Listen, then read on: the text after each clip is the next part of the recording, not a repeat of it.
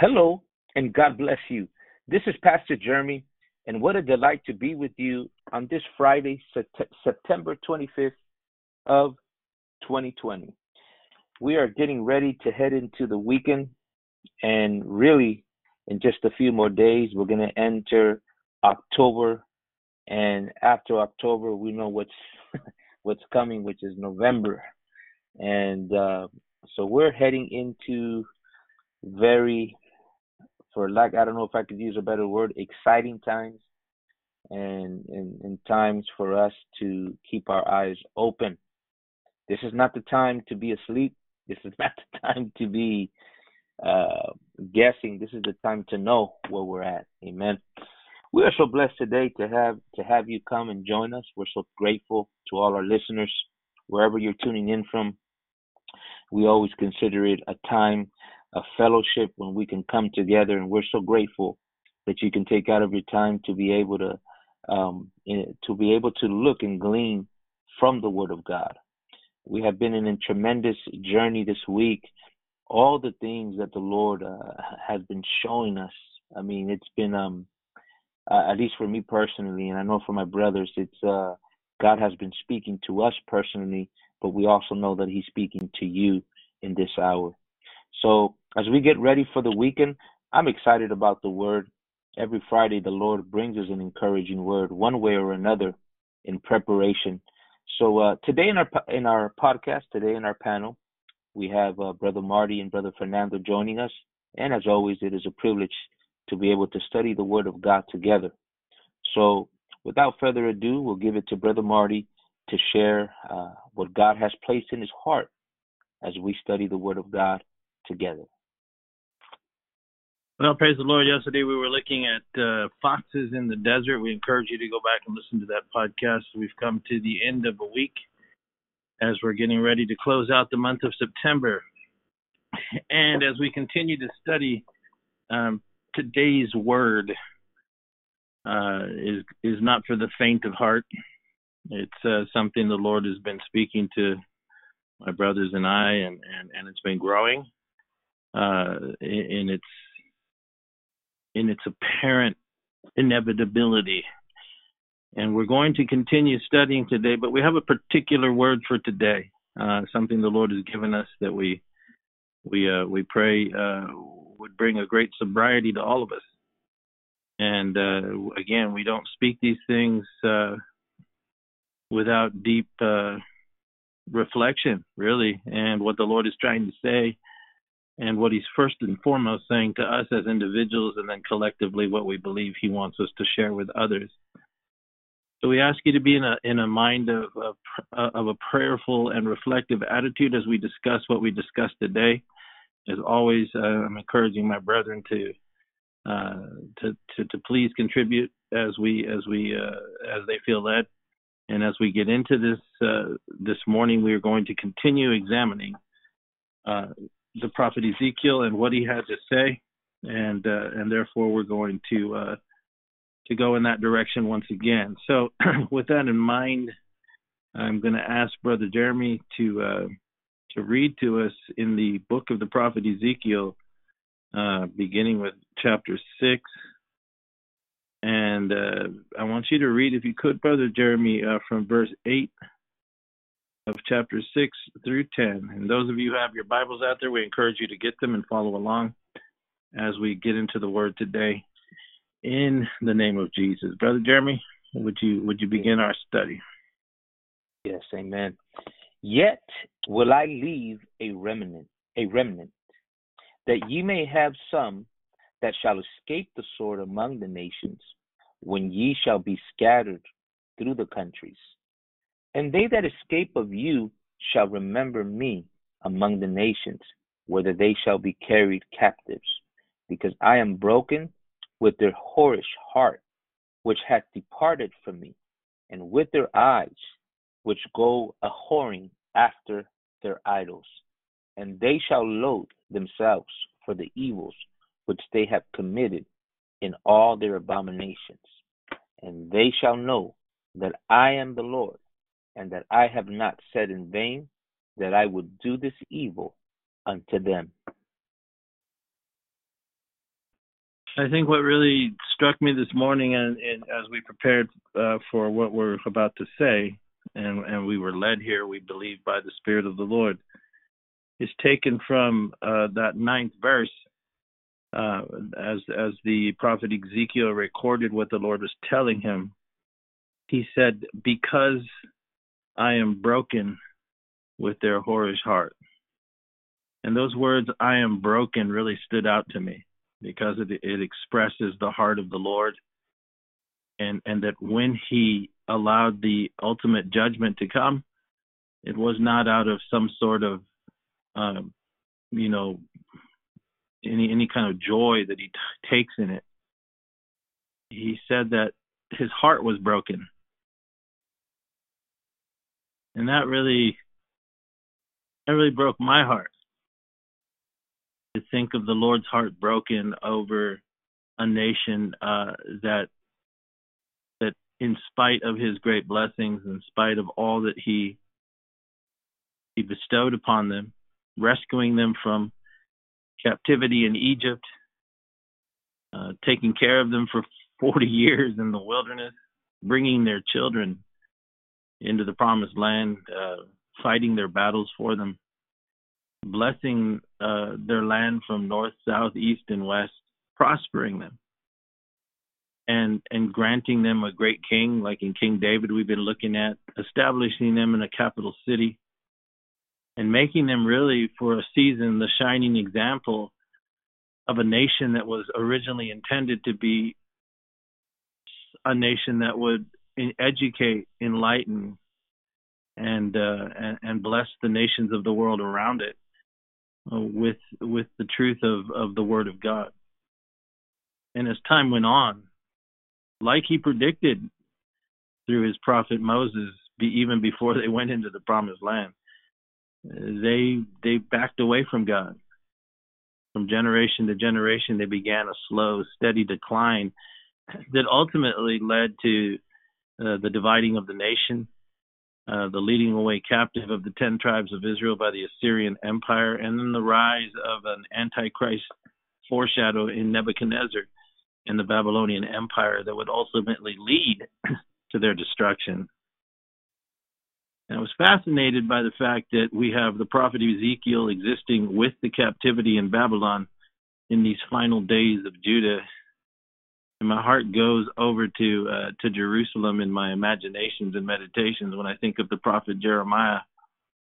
By and large, the the the sole remaining prophet that God had allowed to remain in the land, uh, who would also be the prophet who would write the book of Lamentations as he sat upon the rubble of the walls and the Temple Mount itself and wept over his people, who did not turn, did not listen, and even though the signs were all about them, and many bad things were even happening and encroaching upon them, as like Brother Fernando said yesterday, harbingers of what was coming, they never did turn and they refused to turn.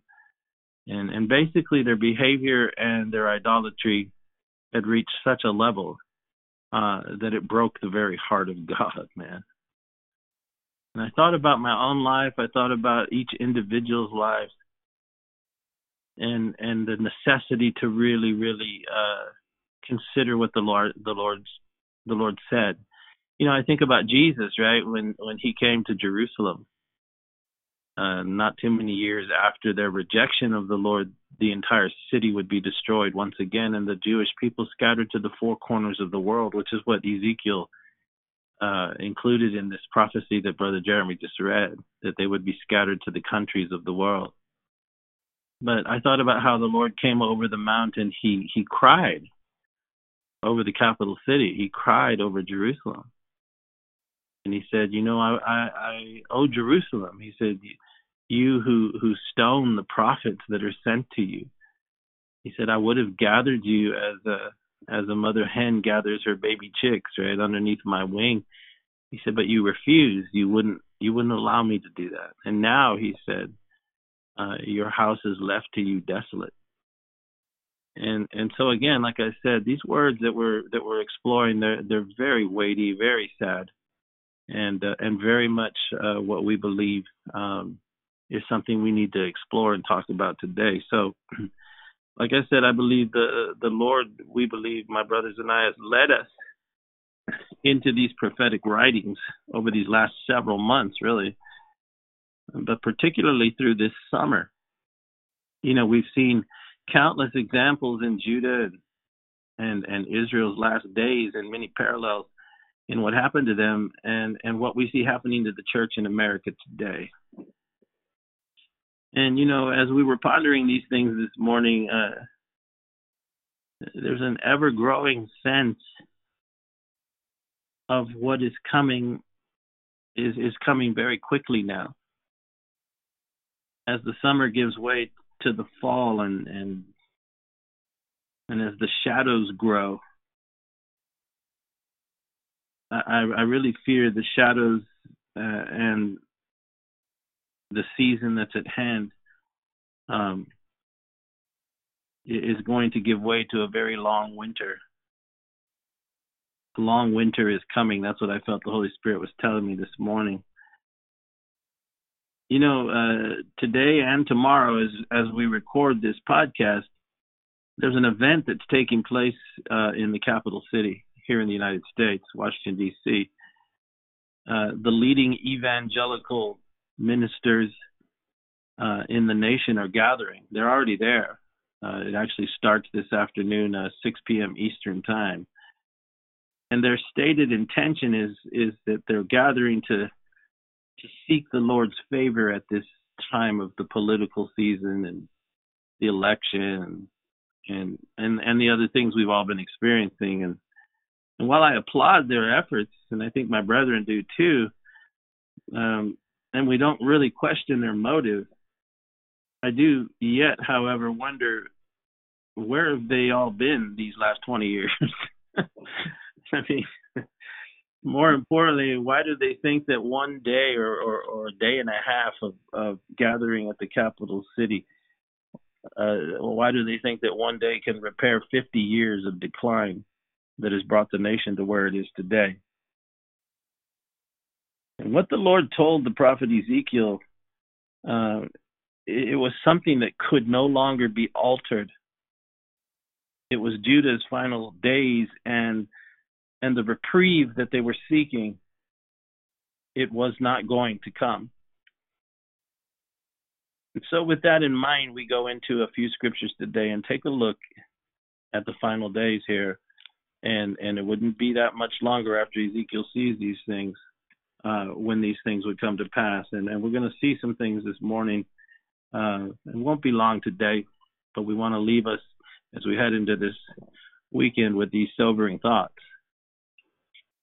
Just as there were final days of Judah, we don't say this with a happy heart. We are witnessing, unless there is some massive, incredible national repentance, truly, all of us, every single one of us, turn, reflect, in humility, cry out to God. What is coming is coming. And I, I fear, brothers and sisters, um, there is no reprieve. Brother Jeremy, would you read to us, please, uh, Ezekiel chapter 7, uh, verse 1 through 4? Yes, 7. It says, Moreover, the word of the Lord came unto me, saying, Also, thou son of man, thus saith the Lord God unto the land of Israel, an end. The end is come upon the four corners of the land. Now is the end come upon thee, and I will send my anger upon thee, and will judge thee according to thy ways, and will recompense upon thee all thine abominations, and mine eye shall not spare thee, neither will I have pity, but I will recompense thy ways upon thee, and thine abominations shall be in the midst of thee, and ye shall know that I am the Lord. Wow. Um, I'm having a really hard time talking. Yes. I, I I I know what what I feel, and what I know is is almost beyond my ability to know, and our ability to really comprehend. Um, I'm not trying to be melodramatic. It's an ever growing sense of of inevitability, of foreboding, like we talked about yesterday. Ezekiel points out here as they're getting closer. He he he addresses uh, the people in verse two uh, uh, as the Lord God. This is a complete act of the full fullness of the Godhead. The Lord, uh, the Father, God Elohim. It's it's a unified expression. Um, the Lord said, "My heart is broken." over my people, right? We're talking about the church. We're talking about the church of their day and the parallels that we see happening in our day. He says uh, in verse 2 an end, the end, is come on the four corners of the land. That word end means to be a predetermined end. In other words, it's settled. The fact that the prophet would have to say these things, uh, it, it shakes me. I can't imagine what he sensed, what he felt, uh, having to say what he was saying by the Spirit of, of the Lord. Um, he's not talking about a series of further uh, bad calamities that are coming. He's saying now what is about to come upon the entirety of the land uh, is is a predetermined thing. It has been decreed. It has been discussed. It has been settled within the council of heaven by the Lord God. It's an end, the end, and it will encompass the entirety of the land. And, and then he, he, he, in verse 3, emphasizes that the time has begun. You know, it's, it's as if uh, it gives you the sense that it's already underway. Because he says, now is that predetermined in, it's come upon thee and we've been over the last several weeks discussing what what what the parallels were and what the prophetic uh, uh, historic uh, events uh, were prophetically declaring, and and how they strikingly uh, apply uh, to to what we believe is, is this nation. And and so he he he uses the word now, and then he says this. He says, "I'm going to send my anger upon thee." what that literally means in the Hebrew, uh, send my anger upon you, it has the idea of, of God has been the restraining force. He's been the one that's been holding back the full expression of it in the hopes that the people themselves would awaken and and would come to the realization that that it's well underway, but they continued not to see it. And as a result, there was no longer any any place of of um, of of hoping that they would turn and recognize and repent uh, from what the real issue was, and it was an issue that was building throughout generations, so that it reaches the culmination in the generation, as Jeremiah described it, the generation of his wrath. So when he says, "I'll send my anger upon thee," it's literally it literally means or has the has the meaning or sense that that what God is actually doing is removing his protective covering and the anger and the forces of darkness uh, that that that uh, have been held at bay by the Lord uh, will no longer uh, that will no longer be the case. He, he it's almost like he's unchaining a beast That's really what it kind of means there, right? And he says, and will judge thee uh, according to thy ways, and will recompense thee uh, upon thee thine own abominations. It's very interesting there because he talks about their ways. And, and he uses that particular language because he wants to describe to us the collective condition of the culture of the house of God for for the most part. I mean, what he's saying, and the word ways implies in the original Hebrew um, that it had it had penetrated uh, the very innermost part of of of their being, so that it it, it attached itself and became part of the personality of the people as a whole. So it wasn't merely that they were people like all people everywhere. We're all, you know, we all go through things. We all get tempted. You know, we, we've all sinned and come short of the glory of God. That's not what he's talking about here.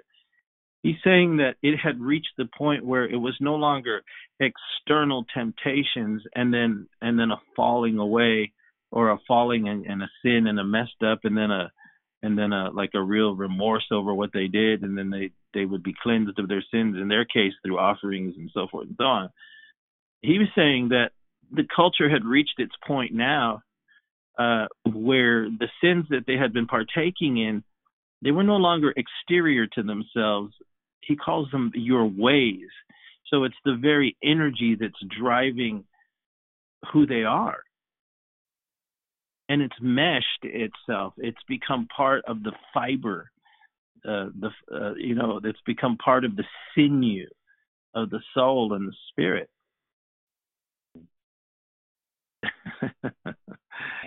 oh goodness, Lord help me here. He says, These are your ways, and I'm going to recompense upon you all your abominations. Uh, my eye will not spare, I will not have pity, but I will recompense your ways upon you, and your abominations shall be in the midst of you, and you shall know that I am the Lord.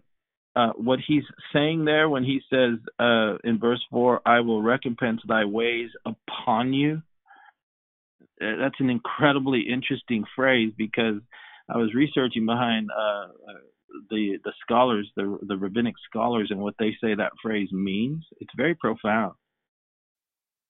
See, on the Day of Atonement, once a year, the high priest would would go into the Holy of Holies and he would he would offer a uh, you know a, an offering of, of of a drop of of blood, the the lamb's blood on the mercy seat in the Holy of Holies as an atonement uh, for the nation, for the priest himself, so forth and so on.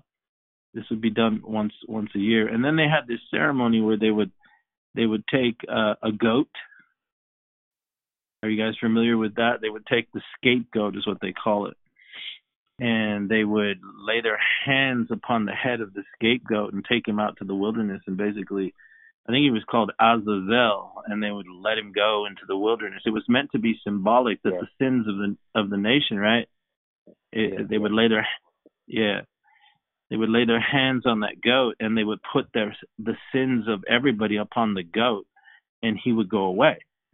And it was very symbolic of that particular year. It was, of course, a foreshadow of how how our sins would be taken away in Christ once and for all. But they would have to repeat this every year. But see, what God is saying here to them is that is that your ways have have so affected you to the point, like we started out reading here in verse nine. He said, "Well, you've broken my heart," chapter six, verse nine, because you've allowed them to not only just be sins, like you messed up, right. but you've allowed them to seep into you as when the priest puts his hand on the head of the of the goat and puts all the sins upon the goat and the goat becomes the bearer of the sins he's literally saying that that that's what's going to be placed upon you now.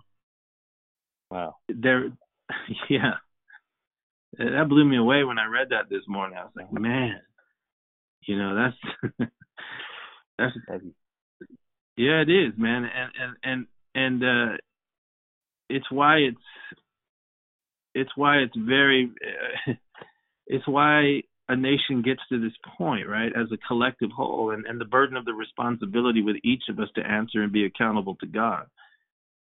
There are things that we've engaged in, uh, you know, uh, throughout our lives that that unless the Lord takes them from us, um, by His grace, mercy, and strength, uh, it, it becomes an incredibly dangerous thing and and and and what it, what happened to them you know you know why you know why this happened brothers? Really? Because they persisted in engaging in in in uh in religion. You know they celebrate and remember the, these were the people that had the word of god. This isn't the pagan nations we're talking about. We're talking about his people and we're talking about the united states of america. We're talking about the church within it See, what most people now, because we've reached this point where we're at right now, as we sit here recording this podcast today, America is up under uh, an end, and it's affected the four corners of the land. Yeah. You know, and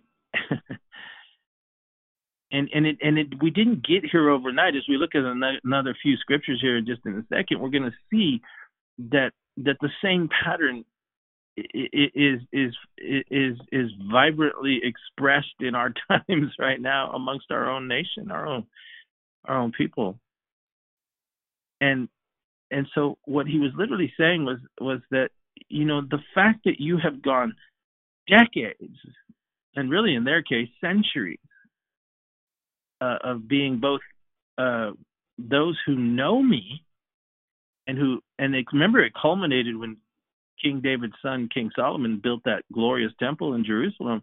It culminated with that. It was considered the eighth wonder of the world. It was it was a it was a, a beautiful spl, uh, you know splendiferous thing to see. It's it's white uh, marble and limestone that would gleam in the in the morning sun uh, as it rose in the east and would set in the west uh, behind the Holy of Holies. It was a beautiful thing to behold. And within it, a structure of of uh, of the culmination of of great prophets and psalms and great kings had walked its halls. You know, it, it, its architectural plans designed by the by the great King David. Uh, all of it you know, uh, the schools of uh, of the synagogues that were filled with with with master scholars, you know, keeping the people, uh, you know, uh, informed and and and and taught in the things of God. All of it over over generations began to give way in their prosperity and blessing uh, to to a merging of the cultures around them they began to practice abominable things, is how God describes it. And if you remember in Ezekiel chapter 8, Ezekiel would be given the vision that, that it had reached to such a level that that the very leadership of the nation, the Sanhedrin, the elders, the great religious sages, had so themselves been been permeated by a, a spirit of, of the occult and wickedness that they had created secret chambers underneath the Temple Mount that the Lord allowed the prophet to see, where they had painted on the walls of this secret compartment and, and building they had built under the Temple Mount. They had painted on the walls the, the, the demonic gods of the pagan nations around them, and they were they were engaged in, in the most grossest of of idolatrous and occultic practices in secret and then they would come up from those those caverns of hell that they had created for themselves and they would don the robes of of, of righteousness and walk around as if they were these holy men. In one part ezekiel is shown uh, the women uh, weeping over the images of, of uh, tammuz adonis you know that they set up in the in the gate of the entry into the temple they were given to lust and sensuality. And the entire house of God was filled with idols. And and and, and you know what, man? That wasn't going to change the na- the nation wasn't going to change from that kind of a gross immorality and idolatry and and sexual promiscuity and occultism that had infiltrated the house of God. That wasn't going to change in a 24 hour prayer rally. Are you kidding me? uh, that's what he was saying to Ezekiel here. It's I'm going for the Marty. Yeah, go. Yes, please. I'm, I'm so sorry, but this no, is no, go ahead. very. I, no, I, I can feel your heart. You know, I, I can feel your heart, brother, and, and why, you know, what we're sensing, what we're sensing right now, the heaviness. But this had become a way of life for the people of Israel. We're not talking about the world. We're talking about God's people. This had yeah. become a way of life. This had become a uh, a way to to do things. Uh, it had become just part of them. And habits like that, you don't, for for lack of another word, this was a way of life. doesn't Mhm. does not just you don't just next day you know you change no this was ingrained in them is what i'm trying to say brother and so what you're saying to think that you know in a 24 hour pa- uh, uh, prayer period this is just going to disappear or it's going to it, it's not. Because it's much more deeper. It's ingrained this was ingrained in the people of god this way of life. I just you know wanted to point that out of the seriousness you know Yeah, not to diminish prayer but No, you know, Uh, we let- all let's, need let's, to bring let's be real right? But let's be real. If you think this yeah, prayer it, right yeah, and it, bro- it broke my heart because I, I, I, I, love the brothers. That you know, one of one of my great. We've traveled with the bro. We had him join us in our crusades and stuff. He's he's part of the keynote speakers that are going to be there, and uh, and and then the other brother who wrote that book, uh, the Harbinger, he, he's leading it. You know, these are these are these are decent men, but they have surrounded themselves with some of the men on the on that are going to be speaking are, are very questionable to say the least, and where they've led the church to this point. So they they they've all come together, um, and, and they have this this this this uh, what's that word this uh, utopian idea that Mhm. they're gonna they're they're going to attach what they're doing to these festivals of Judaism. You guys are familiar, right? I mean, that's why they're doing it, right? That's what yes isn't that what they're doing? Yeah well that's the yom kippur that's coming up right uh yeah, the Yom Kippur, the days of Allah, and then Rosh Hashanah, Yeah. right? The great celebration of of the ingathering. It's like really, and you know what else they're Yeah. gonna do? They're gonna be tonight. They're gonna or tomorrow, one of the two. I forget. I, I was just looking at their schedule today. They're gonna be blowing a trumpet, and we're gonna see that in a second here, because they tried to Hmm. do the same thing just before the destruction of Judah. They they actually moved to do the same thing uh, in Judah, and I think we're seeing that pattern repeat itself in a striking way. I keep using that word striking because that's really what I, I can't it's like getting up hit upside the head and going, my gosh, I mean, can we fit the pattern any any more closely than we see it being fit? I mean, and when I dig into these these words and see what God was actually saying to them, you know, first he starts off by saying, "My heart is broken." You know, it, it, it, it's absolutely broken. And he describes his people as whorish in their heart and going a whoring after idols. What does that mean? It, what does a whore do? A whore sells herself, right, to get what she wants, right? right And and and in essence, that's what we do when we sin.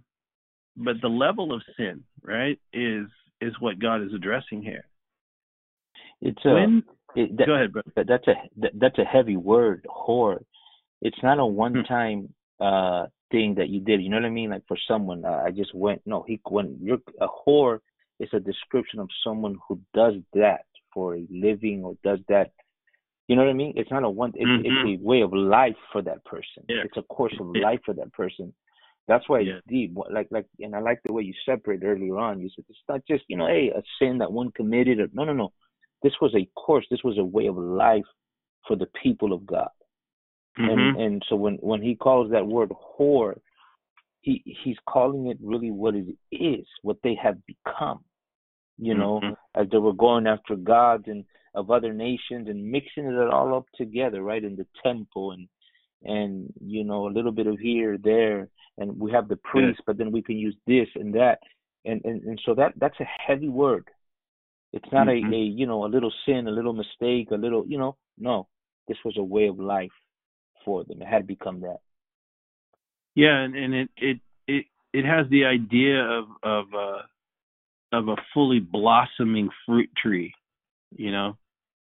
I mean, uh, it, it's fully come to what it is. It's not something that um that you know that that's just you know you've got a problem and and you're trying to overcome. and That's not what he's talking about. He's talking about the collective culture of his own people as a whole, from the top of the elite all the way down to the regular guy. Because uh, in Jeremiah, right, doesn't it describe how the entire family had been overtaken? Where it talked about the the the father sends the children out to gather wood, right?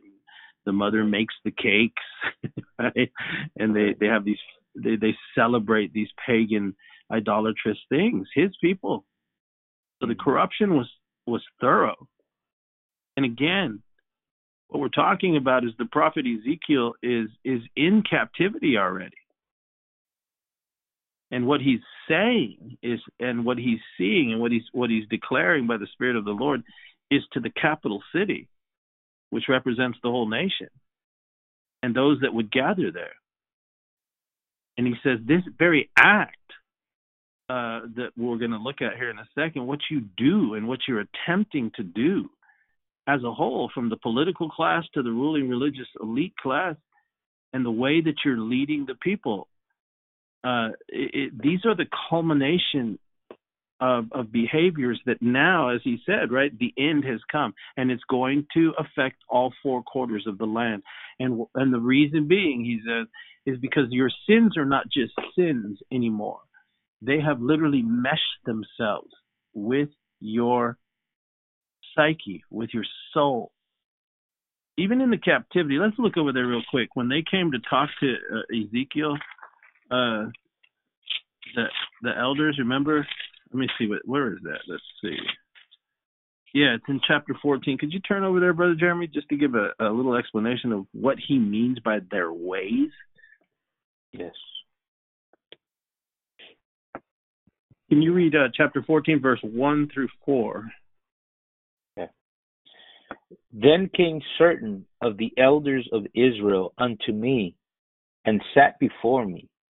And the word of the Lord came unto me, saying, Son of man, these men have set up their idols in their heart, and put the stumbling block of their iniquity before their face. Should I be inquired of all by them? Therefore speak unto them, and say unto them, Thus saith the Lord God Every man of the house of Israel that setteth up his idols in his heart, and putteth the stumbling block of his iniquity before his face, and cometh to the prophet, I, the Lord, will answer him that coming according to the multitude of his idols. And, and then verse 5 that I may take the house of Israel in their own heart, because they are all estranged from me through their idols. Right. So here we have a situation where they know that the man of God, Prophet Ezekiel, he, he's one of the rare prophets left. And it's interesting because he was a younger man, and here we have the elders coming to him in verse 1. And God moves upon his heart and, and reveals, he gives him a word of knowledge concerning them. He says, These elders that are sitting before you, they're idols in verse 3.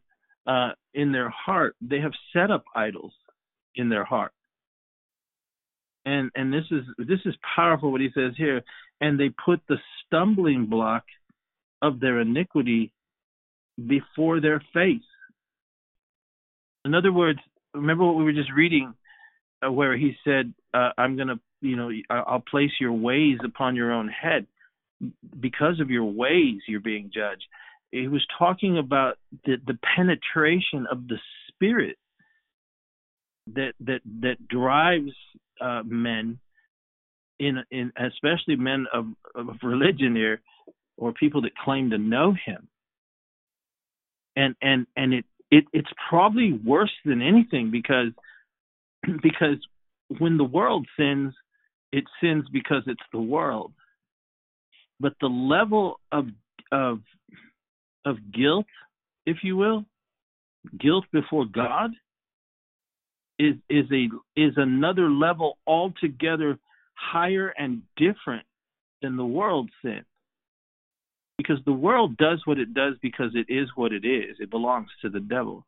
But the people of God who belong to God, who then continue to practice a way of sin for extended periods of time, God eventually has to let them go because what begins to happen, and this is a mysterious thing, but what begins to happen is the energy, for lack of a better word, but for descriptive purposes, the energy of the sin itself begins to impact the very uh, nature of the soul and the spirit of who you are as an individual person, as a society, as a church, as a community, as a congregation, as a nation.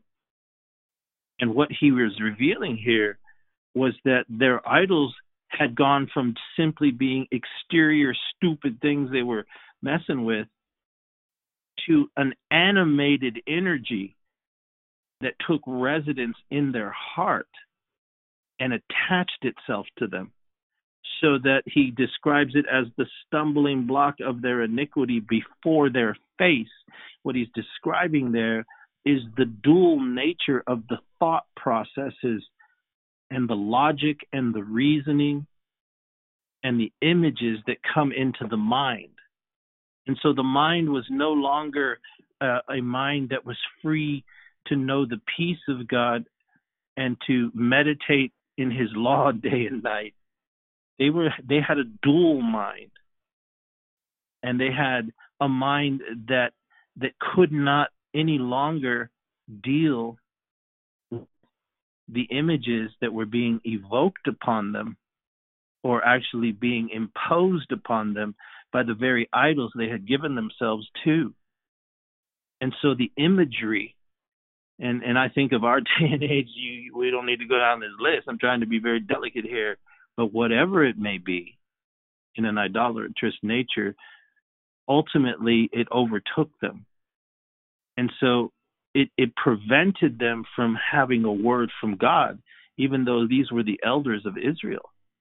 These were men who knew the word. They could quote it to you from from I mean they could quote the entire word to you uh, but the but they battled with the idols of their heart and the imagery overtook their thoughts so that mm. what he tells them is is is they're going to come and, and inquire of you of me through you he said i'm not going to allow that to happen at all they don't have a word precisely because their thoughts are consumed now it's in the privacy. See, God revealed it to the young man, Prophet Ezekiel, because it's it, it was concealed. They come as the elders, but the truth of what God was exposing at the heart of who they are is that they are they are they are worse than the world. They are at another level because they have within them the understanding, the knowledge, and the access to the oracles of God but it is their their uh, repeated continued behavior over a long extended period of time from generation to generation that ultimately flowers or or brought forth the fruit of this thing that so woefully had attached itself to the inner workings of the imaginations of their own mind they couldn't escape it anymore it it became part of them brother that is a perfect description of what we see in this country. I was I was reviewing amongst the church itself, and all of us. I'm telling you, if you have ever dealt with something in your own personal life, whoever is listening, you know what we're talking about. If your heart is remorseful and and you're seeking God, there's hope because the Holy Spirit is yet dealing with you. So I don't want to just throw everybody under the bus because I'd be the first one underneath the biggest tire myself, right? So, no, what we're talking about here is something quite considerably different. It's the ability to to to to maintain this imagery, uh, this this predilection toward vice or whatever you want to call it, uh, without conviction, without God being able to any longer reach uh, you know that that part of your heart because he's no longer there. What really happens is is the culture has replaced the very seat the holy of holies in our own personal lives. We are the temple of the holy spirit uh, he's been re- removed from there And so it is an incredibly precarious place to be in, and it brings judgment. That's what God said in back to Ezekiel 7 3. The end is come upon you, and now I'm going to unleash the forces that have been trying to get at you. We see a picture of this in type when Jesus revealed to us in the Gospels. John did, right? When he talked about that that that the devil and Brother Fernando, you've discussed this before in a great way, uh, where where the devil was was seeking to sift Peter. He was he was looking for vulnerable disciples, right? And and it really came down to Judas and Peter he was seeking, right? Uh, but it, but Jesus said, "What? I have prayed for you, Peter." hmm But in in the sense mm-hmm. of Judas, it's as if God said, "I." Uh, Jesus said, "I didn't pray for Judas," and because of that, he was left vulnerable to the ultimate thing that this satanic force, which you described yesterday, I wrote this down yesterday what you said because it was really good. But Andy, you said, uh, and yesterday in your in your let me look here. You said, uh, well, you described it this way. You said, right now, uh, humanity, the United States, uh, has has reached a, a place of, of choice. There are two spirits at war, two expressions, evil and light, right? Dark and light. Uh, and the choice has has come to rest upon uh, upon each and every single individual in the land. That's, that's basically what you said. that's where we are, yeah. right? Any thoughts? No, it's it's it's uh, to to kind of uh, speak about what I said yesterday. That's that's where we're at. That's where the prophet Ezekiel was at. That's where the nation was headed. Um, you have two choices. You know, you don't have a myriad of choices right now. You're either embracing the narrative, the message, uh, the spirit of the age, or you are eating, digesting the word of God and in it, you know, is the spirit of God. Um, that's it. I mean, that's that's how the situation is. you know, yeah. You know, you, but know, so we, we we have the spirit of the age now in the church, and we have preachers mm-hmm. communicating, mm-hmm. preaching this antichrist narrative uh, that's that's you know dressed with religion uh, inside the church, and mm-hmm. so, but you know, people can't really discern the difference, you know. But uh, and again, we always say we we say it, and we'll say it again. Uh, what the devil is intending to do, he's not trying to deceive the world. The world's already deceived. He, right. He's trying to to bring an apostasy to the church. Right? That's yeah. one of the uh, imminent signs of the coming of the Lord. That has to take place first, a falling away. Yes, and and uh, and that's where we are. I, I I believe we've come there, and that's why we we we we we read this uh, chapter seven verse two, where he says, "An end is come." The end has come upon four corners of the land. Now is the end come. He says it three times in like half a sentence and, and it's the predetermined end. And and and and what the American church, it, it, speaking about our times and our culture, like you said, brother Jer- uh, Fernando, cannot see is is the time for turning uh, has passed. Mm-hmm. And time of the visitation. Yes. The mystery. And, and that's yeah, and that's what we've been trying to say for seven months that we sent. I say what I say ever aware of my own frailties, my own weaknesses, my own sins, man. But the word of let every man be a liar, right? But the word of God is true. And we we cannot but say what the word says. Uh, and and and if and if that brings down the gavel uh, of, of inspection upon my own self, then so be it. It is what it is. I'm talking to all of us now. But but right. but go ahead, brother. brother brother Marty, you you said something that I don't want to let it pass by. Just just for me, you know, I, I you you were mentioning about how their idolatry, their evil deeds, evil ways began to you said I believe it was the word engrave them to the point where it it began to take over even the way they think. Did you, did yes. you say something about that, brother? Yeah. And um, for some reason, I was reminded of what Peter um, Peter uh, spoke about Lot, whom he called just. He would yeah. say about he, you know, Peter would say about Lot that Lot was vexed with the filthy conversation of the wicked. Then he would call him righteous for that righteous man dwelling among them in seeing and hearing vexed his righteous soul from day to day with their unlawful deeds. And, and the reason why it made me think about it uh, about that is because when you know you were talking about you know like this prayer that's going to take place, you know, honorable men, but mixing up with the very least questionable characters, right? Yeah. And how yeah. these things, if we're not careful, can begin to affect us. You know what I'm saying? Who we're yeah. running, what we're listening to, the word we're listening to.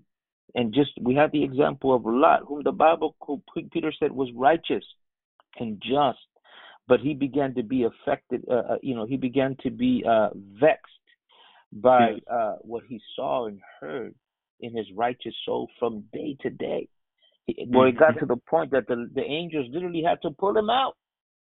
Yes. Uh, you know, or yes. he would have been judged himself. And I don't know. I saw a correlation there of of, of warning the people of God, be careful, because mm-hmm. th- there is a when you mix yourself up like that, you know, um, you know, be ye separate. But I, I don't know. I just wanted to bring that out. Uh, you know, you made me think of it, and just on a little side note there, you know, um, it, it, it does, you know, go with what we're saying because Peter identifies his soul as being vexed, right? So it wasn't he. It, it, it means that even living in Sodom and Gomorrah, uh, it had not it had not changed his mind yet. You know, he hadn't become like these elders. But I think when you were saying that, it made me think of Father Abraham, because Lot was his nephew. And when the angels came and God revealed to Abraham that Sodom and Gomorrah was about to be destroyed, we see the practice of Abraham interceding on behalf not only of Sodom and Gomorrah, but if he got down to if there be ten righteous souls, will you destroy the city? uh, you know, he, he he was he was probably calculating in his mind. Well, there's got to be Lot, his his daughters, his wife, his sons-in-law. We know he had sons-in-laws who didn't want to listen to what he had to say, and his daughters that that were married to them obviously perished in the city. But there seems to be a connection between the intercession of Abraham and the keeping of the soul of Lot, even before the time Sodom and Gomorrah was destroyed our prayers have an effect on our loved ones. It, it, it, trust me. Uh, I heard a testimony once of a of a young lady who who grew up in a Christian home and and uh, and got involved in the world, found herself in some in some dark places. But uh, she testified to this this uh, sister of mine that that uh, that she said that that she ended up in one place and it was about as demonic and satanic as you can be down in LA. And and she knew she said at that moment she said the fear of God came on her and the voice in her mind warning her uh you need to get out of here now and uh and she did but had it not been for the prayers of that child's mother and others who loved her in the in the body of Christ I don't think that even what was sown in her heart originally would have remained active. You know, it all of it works together. I was thinking of what you shared yesterday, Brother Fernando, when you said uh, the testimony of, of Sister Cindy's mother standing in line. He said she's not even a believer. Uh, you know, in the gospel of Jesus Christ, as we have it revealed to us, right? She's not even a believer. But uh, but because of your prayers, Sister Cindy's prayers, and others who pray for her, uh, she ended up calling out to God, right? and standing right. in that line, right? And and I like what that what she said. I think that that we've reached the point right now that God will even answer the the smallest of prayer. That was a powerful yeah. statement. So I don't want to just leave this giant heavy trip on everybody because we know that God always has a remnant, that God reserves a remnant. Uh, uh we are addressing the remnant as well as addressing the collective body of Christ. Remember what Ezekiel is seeing here. When I talk about uh, the American church can't see that the time of turning and the time of, of stopping the onslaught has passed, that doesn't mean that that uh, what what that means is that what is coming must come. It's begun. It's not going to change it's going to happen. It's going to happen quickly. And we're on the edges of it now. It's coming. It's begun, it's increasing, it's coming. And and the time for holding that back, it ain't going to happen. And and we'll see. If I if I'm a false uh, you know, studier of the word and declarer of the word, then so be it. I'll repent and I'll admit everything I'm telling you right now on this day, and, and my brothers will too. It, we were wrong. Sorry, we were wrong. But we're going to see. And like the great uh, prophet Jeremiah told Hananiah, he said, Listen, I hope what you're saying will happen.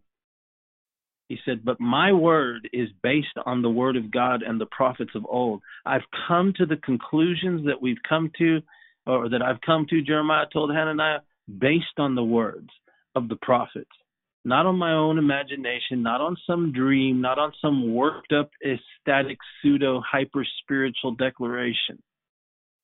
I've come to where I've come by by hours, hundreds, thousands of hours of studying the prophets. That's what Jeremiah said.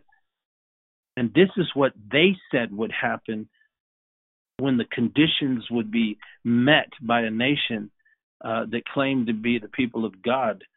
God must react and deal with that nation. And, and in their case, and why we say this is because in their case, uh, Ezekiel is already in captivity. It's already happened.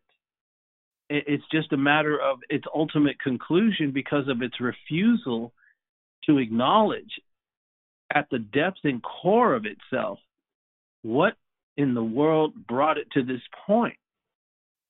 See, yes, I believe in a God of grace. And yes, of course, I wouldn't be here today. I believe in repentance. My God, are you kidding me?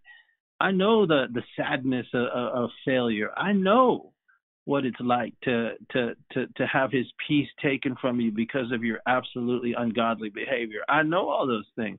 And I also know the path back to him is to confess my sins and, and he'll cleanse me of, of all unrighteousness.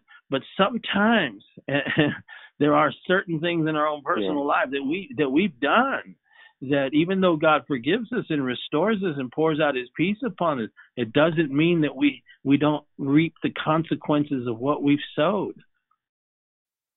And and that's mm-hmm. inevitable. And that's what happened to them.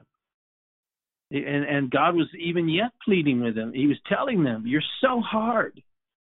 You actually think you're okay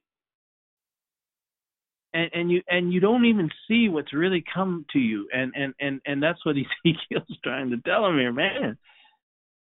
It, it now has become upon you and you've reached the point where you you can't go back. You have to now adjust your thinking to understand what's actually transpiring because it's begun. That's what he said to them. And that's what the american church can't see in my most humble opinion is the time of turning is past, and we need to be reconciling ourselves with, my goodness, something far worse is coming. And we better position ourselves individually, as families, as as brothers and sisters in the Lord that we have influence with, and on and on and on. Our communities, our families at large, man. We better get serious and understand what's begun here. Brother Jeremy, could you read to us Brother Asaph's prophecy in, in chapter 74 of the Psalms, verse 9? Could you read that to us real quick? This is what he said.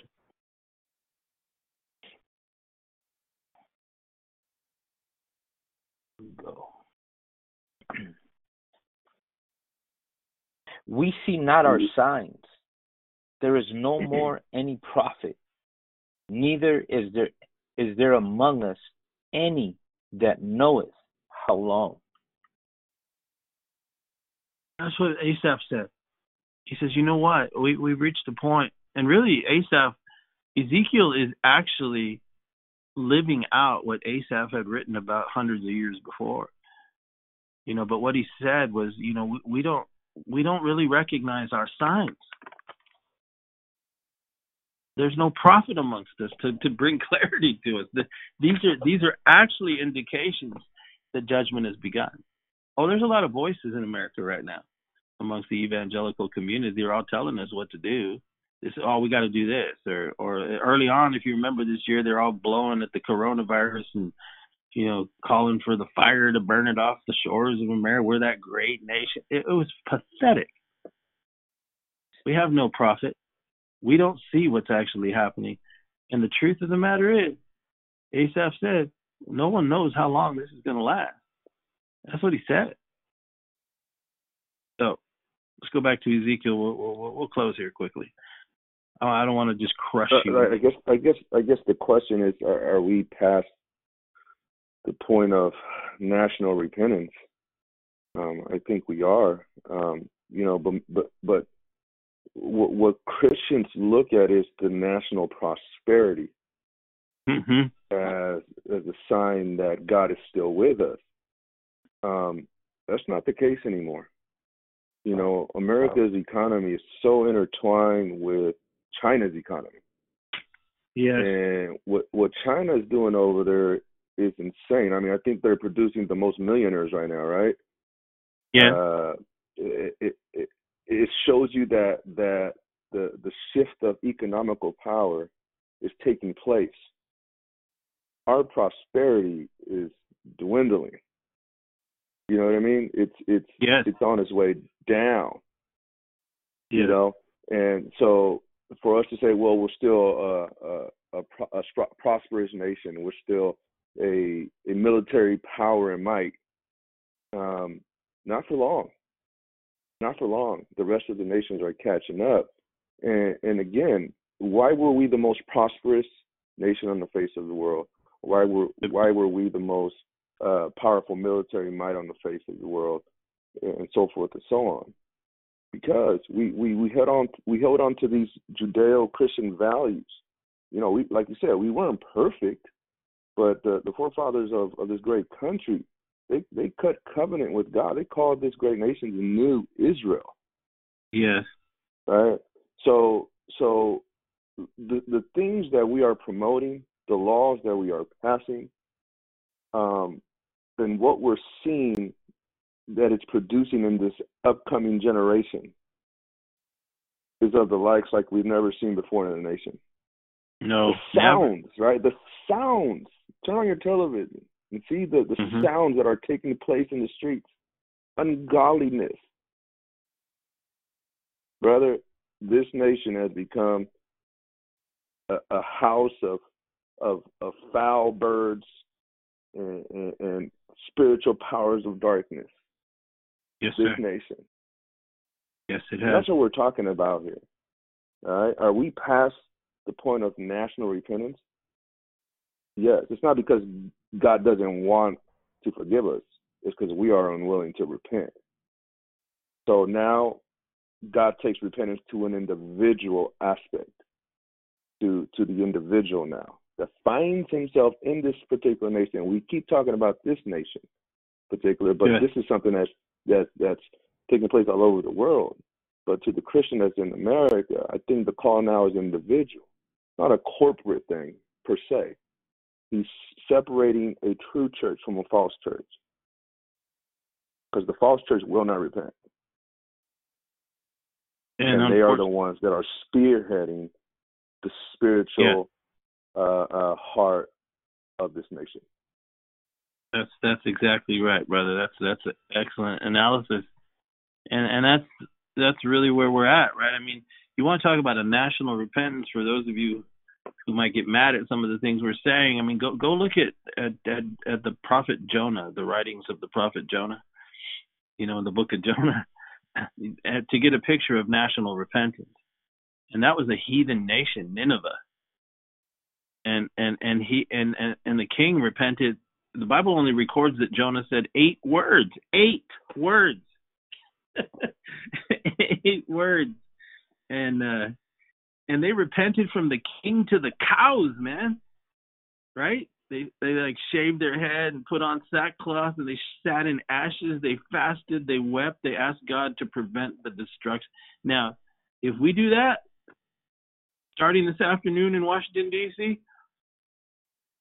if it sweeps across the land and, and we sit in sackcloth and ashes, so to speak, and truly repent and beg God not to destroy our land or or allow the land to be destroyed because it's it's already happening. But I, I just don't see that happening because of what God said. He said, You allowed it to go on too long. And what ended up happening, he said, is it, it, it literally like a claw intertwined itself with the very heart of who you are. And you can't turn anymore. And so the option you have now is to understand it's begun and it's inevitable. And so you better adjust yourself to the reality of it because the end has come. That's what Ezekiel said. Brother Jeremy, could you read to us Ezekiel 7, verse verse 5 through 7, because the Lord goes on to describe to the prophet, it's going to be like the dawning of the day. Check this out what he says in verse 5 through 7. Thus saith the Lord God, an evil, as only evil, behold is come, an end is come, the end is come. It watcheth for thee, behold, it is come. The morning is come unto thee, O thou that dwellest in the land. The time is come. The day of trouble is near, and not the sounding again of the mountains. It's incredible what he says to him. First, he says in verse 5, the Lord God says, It's an evil, an only evil. Open your eyes, behold, it's come and, um, and he's using that descriptive language to indicate that the evil is not broken up into parts anymore. It's a holistic thing. Everything we're seeing right now, don't view it as single parts. Understand it is a full component of what is beginning. That's what he's saying. It's an it's a total thing. It's total, it's comprehensive, it's it's on the four corners of the land. And to take it even larger, the rabbis say that the four corners of the land really represented not only Israel of their day, but was a prophecy for the entire world. And that that kind of got a hold of me. I said, well, yeah, I mean, we're seeing this is the whole world that's up under this. But again, like Brother Jeremy astutely pointed out yesterday, that that the rise of Nebuchadnezzar and the Babylonian Empire a foreshadow as we continue to emphasize of the Antichrist and the coming global system of our time. Uh, back in their day, there was only one nation that stood in the way from complete control of the world. And that nation just happened to be the, the Jews and the temple, the great gleaming capital city of David, Jerusalem. Uh, it was the final piece of the puzzle. It had to go, but it could never go as long as God dwelt there. My God. it could never be touched as long as God had his hand upon it. But it wasn't God who removed his hand, it was the people who did that. And like any person, would you want to stay in a house where you're not welcome or you're so disrespected and and and cast right. to the side and used and abused, right? The only time anyone would come to talk to you is because they know you got the wallet right full of money. Here, I need some help. I mean that that's a bad example, but I mean that's kind of you know put it down with some flesh and blood on it. I mean that would you want to hang out with those kind of people? Let's see. He said, uh, "You gonna say something?" So he says in verse five, he says, uh, "This is unevil. It's a singular thing. It's whole in its nature. It's complete. It's it's it's a complete thing." And then he says this uh, the end is come, the end is come. And then he says, it watches for you. What that means, brothers, is what he's saying is this nature of this evil, and he's trying to jar them so that they'll understand it had already begun. He says the evil that, that has come, it's whole, it's total, it's complete, and and the word it watches for the literally means it, it, it came in an abrupt way. It was like they woke up one day and suddenly it was there. It's it's like waking up as in uh, you know it, it, the fact that they begin to it begins to dawn on them. And and it begin they begin to it, it, it's watching for you. It, it is awoken and it has come to you and it's meant to to trigger them to understand the signs that they're watching uh that this this this judgment has arrived.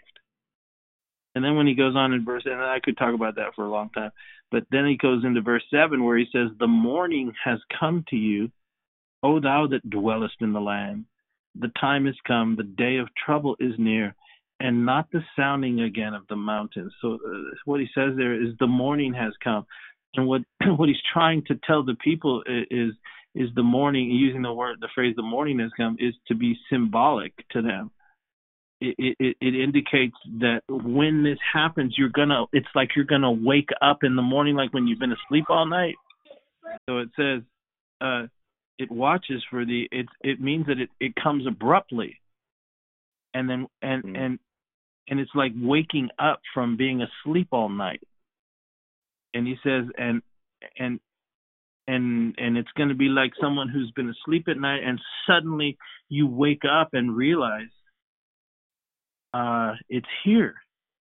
That's what he's saying will happen to his people is that they have been so asleep that ultimately, and this is what we see happening now, and we're going to finish off here in a second, but the, the, signs that he goes on to give are, are uh, and when we get through them, which won't take very long, but we're going to look at them. You're going to, at the end of them, you're going to have to come to a conclusion. My God. so he says it's going to be like the morning. You're going to wake up and realize this is this is happening. This is really happening. And he says, and it's not going to be like the sounding again of the mountains. What that literally means is it won't be like some distant echo, you know, the echo of the voice in the mountains. Like if you yelled or, or, or yelled in the mountains, you hear an echo. It's not going to be an echo or a response or a reverberation. Uh, it's going to be it's going to be a flat out sound, like you were talking about, brother uh, Fernando. The sound. it's arrived. That's what he's saying. This isn't an mm-hmm. echo you're hearing. This is actually all up in your street. That's what he's saying. Mm. And it's gonna it's gonna be like the morning. You're gonna wake up and go, my God. You're gonna wake up. Is what he's saying. Uh, some will be along that waking up process. Some wake up quicker than others. He says, but when you realize it, it'll be like when you wake up in the morning. Suddenly, it's here. And so let's just bring this home. You know, this gathering in Washington D.C. we spoke about, it's it's eerily similar uh, to what we see in in in, in Ezekiel 7:14. At least uh, what the result will be. Uh, read verse 14, would you, Brother Jeremy, to us? It says, "They have blown the trumpet even to make all ready." but none goeth to the battle, for my wrath is upon all the multitude thereof. So, you know, they've blown the trumpet, and I was reading in their their festivities of their thing they're doing. That's like the chief thing they're going to do. Mm-hmm. They're going to blow the shofar there. They're going to blow a trumpet right. in Washington D.C. Wow. Right? and and and they did the same thing in Jerusalem in the last days of its of its uh, of its existence as they knew it. Wow. They got right to to make all ready. But it says, but none goeth to the battle. That that really reveals that there's really no true spiritual strength, if you want to take the symbol of it, no true holiness. You can't fight this fight. There's no one going to show up strong enough to fight it because you've lost the, the, the, the, the heart of the spiritual quality and the holiness of the Spirit of God that moves through you as a result of the idols that you've set up in your heart and the and how it's emerged or enmeshed or engraved itself into the very soul of your thoughts of, of the intents of your heart you're, you're riddled with it and so when they blow the trumpet no one's going to show up for the battle because there's no strength because his wrath is is upon the multitude thereof. That's why. You're not going to fight this.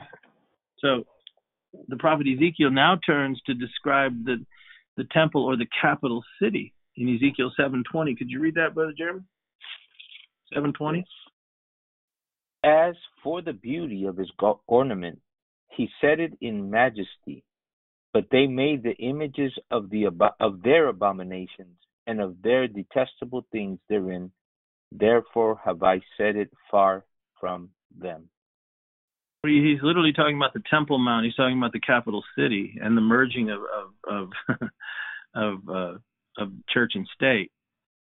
And you come to that part, right? I mean, we're talking about God's people now. Uh, the beauty of His ornament, of course, was the the temple. The beauty of the ornament of God in America was her church, and, and its capital city, Washington D.C. I see uh, the fact that they're gathering there right now as we're talking. Uh, it, it, it's it's so symbolic to me he says, you know, they made images of their abomination and they set their detestable things therein. That's what they've done with the country I gave them. That's what he's saying. The Washington D.C. once was the shining ornament, full of the majesty and the beauty and the blessing of the Lord. Our nation was the symbol of His blessing. But the nation, like Judah, right? Like, but the nation, to me, like Judah of old, they've made images of their abomination and detestable things everywhere. We tear down our crosses, we remove prayer from our schools, right? But we'll set up our pornography and and and and send uh, you know uh, drag queens into to teach our children and uh, let's just go down the abominable list here. We're talking about God's people now. Where's the battle? Where's the warriors? The trumpet's been being blown for decades. Where's where's the fighters? Mm-hmm. I hate when the church points the finger at the world. Goes, do you see what they do? Look what they're doing. Look what I, I'm like. What have we done? Right. How did we let it get to this? You know, they did it. No, we did it. We didn't stand up. Right. And, and let me ask you this, okay? Because you you bring up a question there. It makes you wonder what Bible they're reading, right? Yes. Um, because the the Lord is looking at his people at all times as being the blessing of a nation. Right? His people. Yes. Um mm-hmm. he says, I prove I prove you. You say I prove the world. Right. I prove you. Mm-hmm. So where where where where's the break breakdown in this? In in you know these these kind of Christians that you're talking about that blame the world for the whole mess we're in and never take accountability. Who yeah. told them that? Where where's this information coming from? Why why is why are they not seeing are are they not seeing in scripture the very thing we're talking about? Because we're not making this stuff up. All we're no. doing is, is is following the patterns of scripture and the heart yeah. of God. This is how God deals with his people. Now, if you yeah. have a problem with that, take it up with God. You need to, yeah, yeah, you need to go, yeah, take it up with the Lord or go become Muslim or something, you know. but right. I'm not get saying saved. do that, but you get the point, right? Yeah, get saved. or get saved. or get saved, right. yeah. and, and, and it, it, it's because you you can feel it, right? When you bring this kind of word to those uh very relaxed Christians, it's like no, no, I refuse to see the word in that way. Right. Like, why? Mm-hmm. Why? Where's the breakdown here? Who are you listening to? Are you really reading the scripture and letting the Holy Spirit teach you? You know, it, it, it just, it just, I marvel at that. I marvel. Yeah. Mm-hmm. You know. Yeah, my me and Sister Debbie, we always have those conversations. She she's she gets feisty, man. I mean, she but she's right. You know, she tells me, you know, I she how how frustrated she gets with the very thing you're talking about. You know, we blame this one, we'll blame, you know, Black Lives Matter, Antifa, we'll blame the Hollywood, we'll blame all this stuff, and it's like, all right, but what do you think they're gonna be? That's who they are. But who are you? And and mm-hmm. you used to you used to this nation used to be guided by the great pulpits in its churches and and the integrity and character of its leaders You know, not all of them, of course, but I mean, but the ones who who stood up, you know, the, and and and led the nation in, in a godly way, and and decried uh, the the danger whenever we drifted, uh, you know, to the left, to the uh, you know, to to the right hand or the left or whatever it is, however you want to say it. I mean, there were always uh, at least counter voices to it that that held it at bay. But when the church began to be like the world and set up the idols in its own heart, it began the process of becoming what we were talking about much earlier in the podcast, which is we allowed this to happen. Yeah, and you started off saying you started off saying, brother, you didn't start off saying that God's heart was angry at Antifa and the Democrats. Right. That's not how we started the program. Mm-hmm. It said that the Lord's heart was broken. Yeah. At his people and what they were doing. Yes. That's right. You know what I mean? That that's again, we're getting insight into the heart of the Lord and what he what he felt then is what he's feeling right now. Amen. And how much and, more so a nation that has the full gospel? Right. Think of that. How deeper is the sin? Is it a sin that will allow the fire to burn it from one end to the other? And, and and will we ever be able to stand before God when we look at things like this and say, you know what, Lord, you didn't tell me, or or Lord, you know, uh, how could you be just in doing what you did to your own people? Well, I didn't do it, he said. I simply turned my face. I simply got out of the way. And really, that's what we're told in in uh, in Second Thessalonians chapter two, right? That the falling away must happen in order for the wicked one to come and and he that restrains or that lets will restrain until what till he's taken out of the way well who takes him out of the way why does one remove the holy spirit? Because they don't want to deal with his conviction. They get tired of having to deal with it and eventually he they remove him. And and and he gives them up. That's what we're told in romans chapter 1 right? Because they refused to acknowledge god neither were they thankful. They exchanged the creator for the and worshiped the creature more than the creator, and so God gave them up. He says here, they I, I set them as an ornament. I, I I I set my majesty upon that nation, as He did ours. He says, but what they did with that is they they went away. They made images of their abominations, their detestable things, and so I've set it far from them that is his majesty and his beauty has been set away from the nation yet the light is gone from the collective body of Christ that that mega church movement that that Bethel Hillsong mentality the the tattooed preachers with with unbuttoned shirts and the and the short skirt wearing evangelist women now that we see everywhere. Come on somebody. You don't want to hear the truth. You don't want to hear the truth. Because that's what it is. It, it's it's it's disgusting. And so he says in verse 21. Can you read verse 21, brother Jeremy? Because now start start start looking and tell me we don't see these things. And I will give it into the hands of the strangers for a prey, and to the wicked of the earth for a spoil, and they shall pollute it. Both church and state are going to be polluted. That's what he said. I'm going to give it into the hands of strangers for a prey. In other words, what he's saying was they're going to come from everywhere, and the blessings that once were yours, that I gave you, he says, strangers are going to consume it in front of you. Foreign powers are going to come and enrich themselves off the blessings that should have been yours. And the wicked for a spoil. and they're going to pollute your land.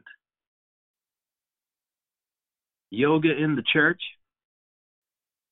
Are you kidding me? Just go to any Orange County megachurch in California. they have more yoga classes than they do Bible classes, man, if they even have a Bible class. Why you make it? I had one lady write us all mad because I talked about yoga. Uh, can you believe that, right?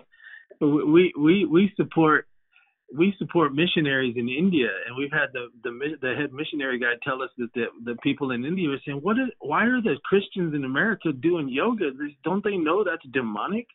That every pose that they that they do in the name of exercise mm-hmm. is actually imitating a demon god."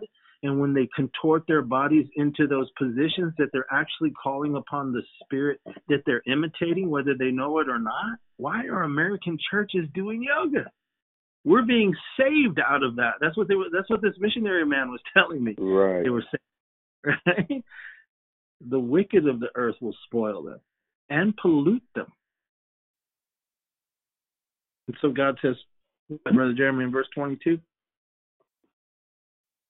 My face will I turn also from them, and they shall pollute my secret place, for the robbers shall enter into it and defile it my face I will turn from them. That's the final thing. See, the final act of of God is that he removes his protective covering. As long as he looks on us, the judgment is held back. But he told Ezekiel, now I must turn my face away. Why? Did we not see God turn his face away on Calvary? Did we not have to look at at at the Son of the living God who was born in the likeness of sinful flesh uh, for sin, and he condemned sin in the flesh. And at that moment, he would cry from the cross, My God, my God, why have you forsaken me, man? Why have you forsaken me? God couldn't even look on his only son. And that's that picture we have here. He has to turn his face away. He's trying to use descriptive language to say just how thoroughly and completely, you know, defiled it had become, man. And I, and and when when I turn my face, what does it say? They shall pollute the secret place, the holiest of places, and robbers shall enter into it. Prosperity gospel, anybody? Mm. And they defile it. The final act before it all came down was the desecration of the sacred. Mm-hmm. So now he goes right into the signs. What does he say in verse 23, Brother Jeremy? Make a chain, for the land is full of bloody crimes and the city is full of violence. Bloody crimes. America's killed almost 70 million babies in the womb since 1973. I've had just about enough of this Ruth Bader Ginsburg fiasco. They put her up yeah. in, uh, at the Supreme Court, laying her out like she's some Saint Joan of Arc, man. And then today I get all these, you know, news alerts. Ruth Bader Ginsburg, uh, you know, lying in state in the Capitol. And they and they said this morning on the news, only woman in the history of the nation ever to be given that honor. That honor? Seriously? This woman who has been more responsible on her on her votes for for desecrating uh, you know the, the the sanctity of life in, in in a mother's womb trying to hang on and live forever so that she wouldn't be replaced by someone that would be anti abortion, anti killing babies? This is who we honor. This is who we put in the most pristine places of of of, uh, of honor and, and respect for a life well lived. I don't mean to offend anybody, but please, I've had enough of this. The land is full of bloody crimes, and she had a big part in it. Yeah. As the yeah. right? And and and the city is. Uh, thank you, brother. I needed a name, man. Don't leave me hanging. brother, two, uh, two days ago, I, I go to get a simply a, a this this drink with my wife, and I enter mm-hmm. the store, and there's a section already dedicated with with stickers, with pictures, with of, of all dedicated to this judge as if she's a, a hero. Seriously, like wow. give me a break. She she just passed away, and it's already filled with all of this. Mm-hmm. And what and what are we celebrating? What are we celebrating? We're celebrating a Mm. woman who is responsible for more death in the womb. She was her one of her last votes was to overturn the Louisiana state law protecting uh, the unborn. hmm It, right, and and another one was to was to create transgender rights in the workplace, which really is coming after churches, making it a civil right. Incredible. And this is what we celebrate. The land is full of bloody crimes. The city is full of violence. That, that goes without saying, right? I mean, that's obvious what's happening right now. Riot, all that stuff we watch on our TVs nowadays. Verse 24, Brother Jeremy, what else? By the sun. Wherefore I will br- wherefore I will bring the worst of the heathen, and they shall possess their houses. I will also make the pomp of the strong to cease, and their holy places shall be defiled. Incredible. They're burning churches all over America. You want to talk about the heathen possessing your houses? Don't you know that the outside investments of Saudi Arabia, of, of China, they own all the mortgage backed securities funneled through all these different kinds of corporations that own the paper, that own the houses of the people in the United States who have mortgages? The heathen own their houses. Uh, the pride, he said, will be brought down. So what does he say in verse 25, Brother Jeremy? Destruction cometh, and they shall seek peace, and there shall be none. They're going to look for peace. But what does he say? There will be no peace, right? Mhm. And and I thought that is really interesting because I, I find it rather strange that Antifa and BLM. What is the what has been the chant for the entire summer in the streets at night in our cities? Do you know it?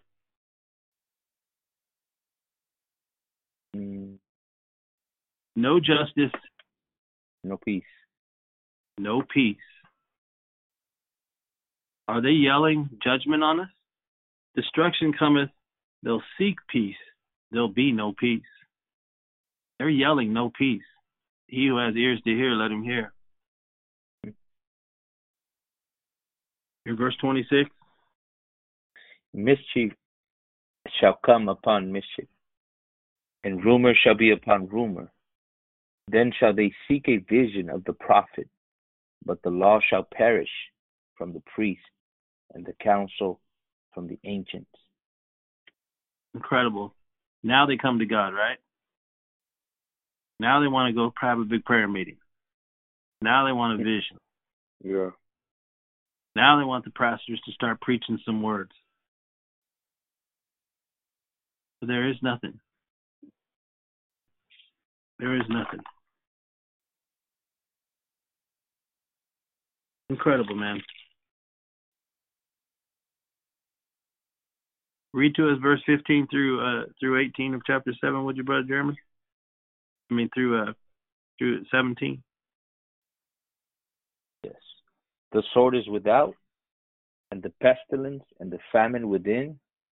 He that is in the field shall die with the sword, and he that is in the city, famine and pestilence shall devour him. But they that escape of them shall escape, and shall be on the mountains like doves of the family valleys, all of them mourning, every one for his iniquity. All hands shall be feeble, and all knees shall be weak as water. And they shall also gird themselves with sackcloth. Horror shall cover them, and shame shall be upon all their faces, and baldness upon all their heads. And they will cast their silver into the streets, their gold shall be removed. Their silver and their gold will not be able to deliver them in the day of the wrath of the Lord. So, what we see here in verse 16 is there is a remnant. They escaped to the mountains, as it were. But he says they'll be like doves of the valley, all of them mourning. You know that sound that the doves make, right? That cooing sound. There's going to be a remnant, but they will be the ones that are left that have been protected by God. But it's no joyful occasion. And this is a mourning and a lamenting for what was once. Oh gosh, I mean, is it possible, brothers? Or have we just lost our mind? I mean, is it possible? Yes, it is. You see, what we're going to see and what we've already begun to see. It is the inevitable of a society that flaunted itself, not, not for a week or two, but for decades now. We have been shaking our fist in the face of the God who blessed us so mightily, Father of yeah. the Lord Jesus Christ, right? And and we couldn't possibly even imagine that it would happen. And though he sent us prophets early, and though we have the writings of the very prophets of Israel, man, and the history, uh, and history as our guide and instructor, though all those things have happened and, and, and are before us, we stand more guilty than any before us. For we had the greatest light of any nation the world has ever known, the greatest blessing. Oh, beautiful for spacious skies, for amber waves of gray, for purple mountains majesty above the fruited plain. America, America, God shed his grace on thee and crowned thy good with brotherhood from sea, the shining sea. That's who we were. The great French philosopher Tocqueville, in his desire to seek the secret of the greatness of this of this of this shining nation, he came to America as we've talked about before, and and and he writes about you know although her institutions were great, her places of higher learning, her judicial systems, her executive branch, you know her her industry, all those things he went and investigated. He said I still never found the secret of her greatness in any of those things as good as they were. He said, but then I went to her churches.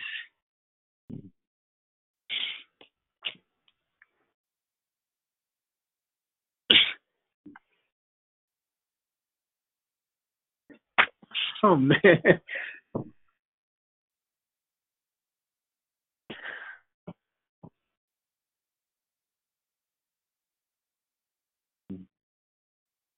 And uh, he described the great preachers behind her pulpits that called the nation to serve God and to love Him. And he said that was where the secret of her success really was in her churches.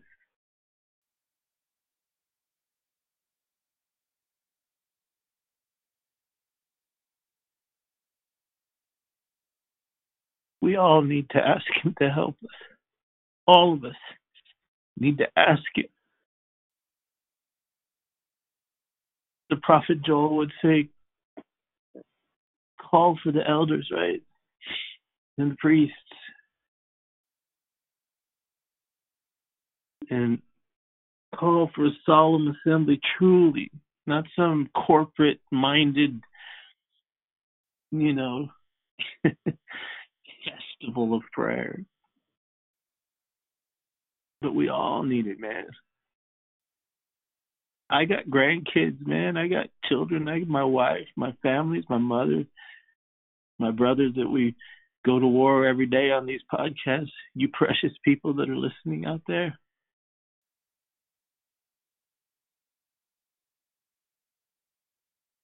It may be he might leave a blessing, Joel said.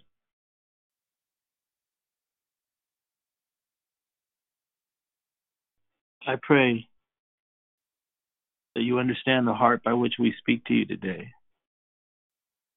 This this is growing. It's coming. And and we don't mean to scare anybody. Remember the Lord Jesus said that he had a remnant Brother Jeremy, would you close with that in, in Revelation chapter 3? Could you read to us verse 10 through 13 and his promise that he has for his people? Because that's our hope. Yeah. Because thou hast kept the word of my patience, I also will keep thee from the hour of temptation, which shall come upon all the world to try them that dwell upon the earth. Behold, I come quickly. Hold that fast which thou hast, that no man take thy crown. Him that overcometh will I make a pillar in the temple of my God, and he shall go no more out. And I will write upon him the name of my God, and the name of the city of my God, which is in which is New Jerusalem, which cometh down out of heaven from my God, and I will write upon him my new name. He that hath an ear, let him hear what the Spirit saith unto the churches. Amen. Brother Jeremy, Brother Fernando.